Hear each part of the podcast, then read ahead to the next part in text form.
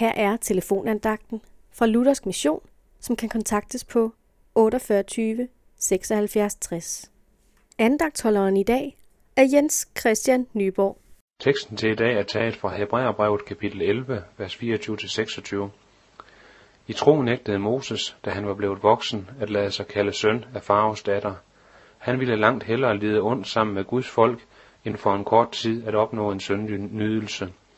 Og han regnede Kristi forhåndelse for en større rigdom end Ægyptens skatte, for han havde lønnen for øje.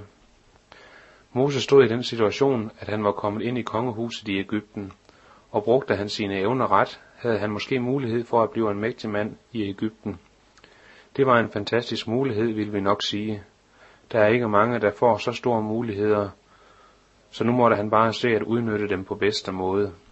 Men Moses var kaldet af Gud til en anden opgave, og Moses var tro mod Guds kald, så han forlod de store muligheder i Ægypten til fordel for 80 års hårdt arbejde i Arabiens ørkner.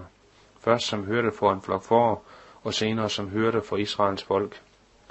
Men det, som i første omgang kunne se ud som et dårligt valg, var i stedet det bedste valg. For Moses levede med evigheden for øje, og han vidste, at livet her på jorden kun var en kort tid, og den smule nydelse, man kunne få i Ægypten, var ingenting må det at få en evighed hjemme hos Gud i himlen.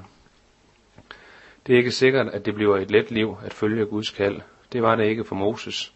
Han blev udsat for meget ondt, og den, som i dag vil bekende Jesu navn, bliver sikkert heller ikke populær.